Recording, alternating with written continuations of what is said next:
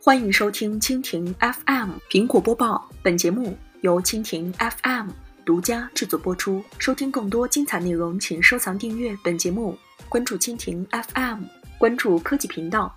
苹果无人驾驶车项目悄然推进，新增二十四辆测试车辆。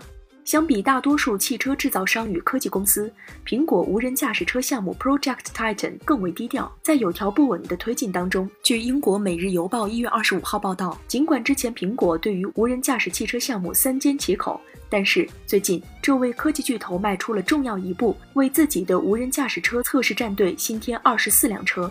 新成员二十四辆雷克萨斯 SUV 已向加利福尼亚车辆管理局申请上路测试。二零一七年四月，苹果的三辆无人车便已环绕旧金山湾区的街区进行测试。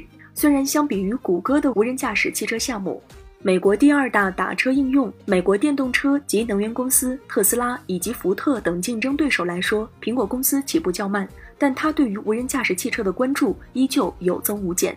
据报道，二零一六年，苹果公司首席执行官蒂姆·库克开始在无人车上小试牛刀。二零一七年六月，库克将无人车称作“人工智能项目之母”。同年八月，库克向投资者重申了这个想法。他说：“我们的确在进行一项大型项目，并正在为此进行大规模投资。自主系统可应用于多个领域，但汽车领域独一无二。一直以来。”外界都有传闻，苹果正在秘密进行代号为 Project Titan 的无人驾驶车项目。直到2017年底，有路人看到苹果的一辆无人车在路上行驶，这层面纱才缓缓揭开。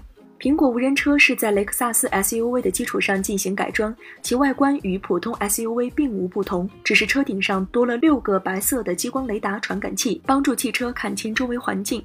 因此，有人形象地将苹果无人车比作《星球大战》中的帝国冲锋队。不少人相信，Titan 项目后，苹果会生产并发布自己的无人驾驶汽车。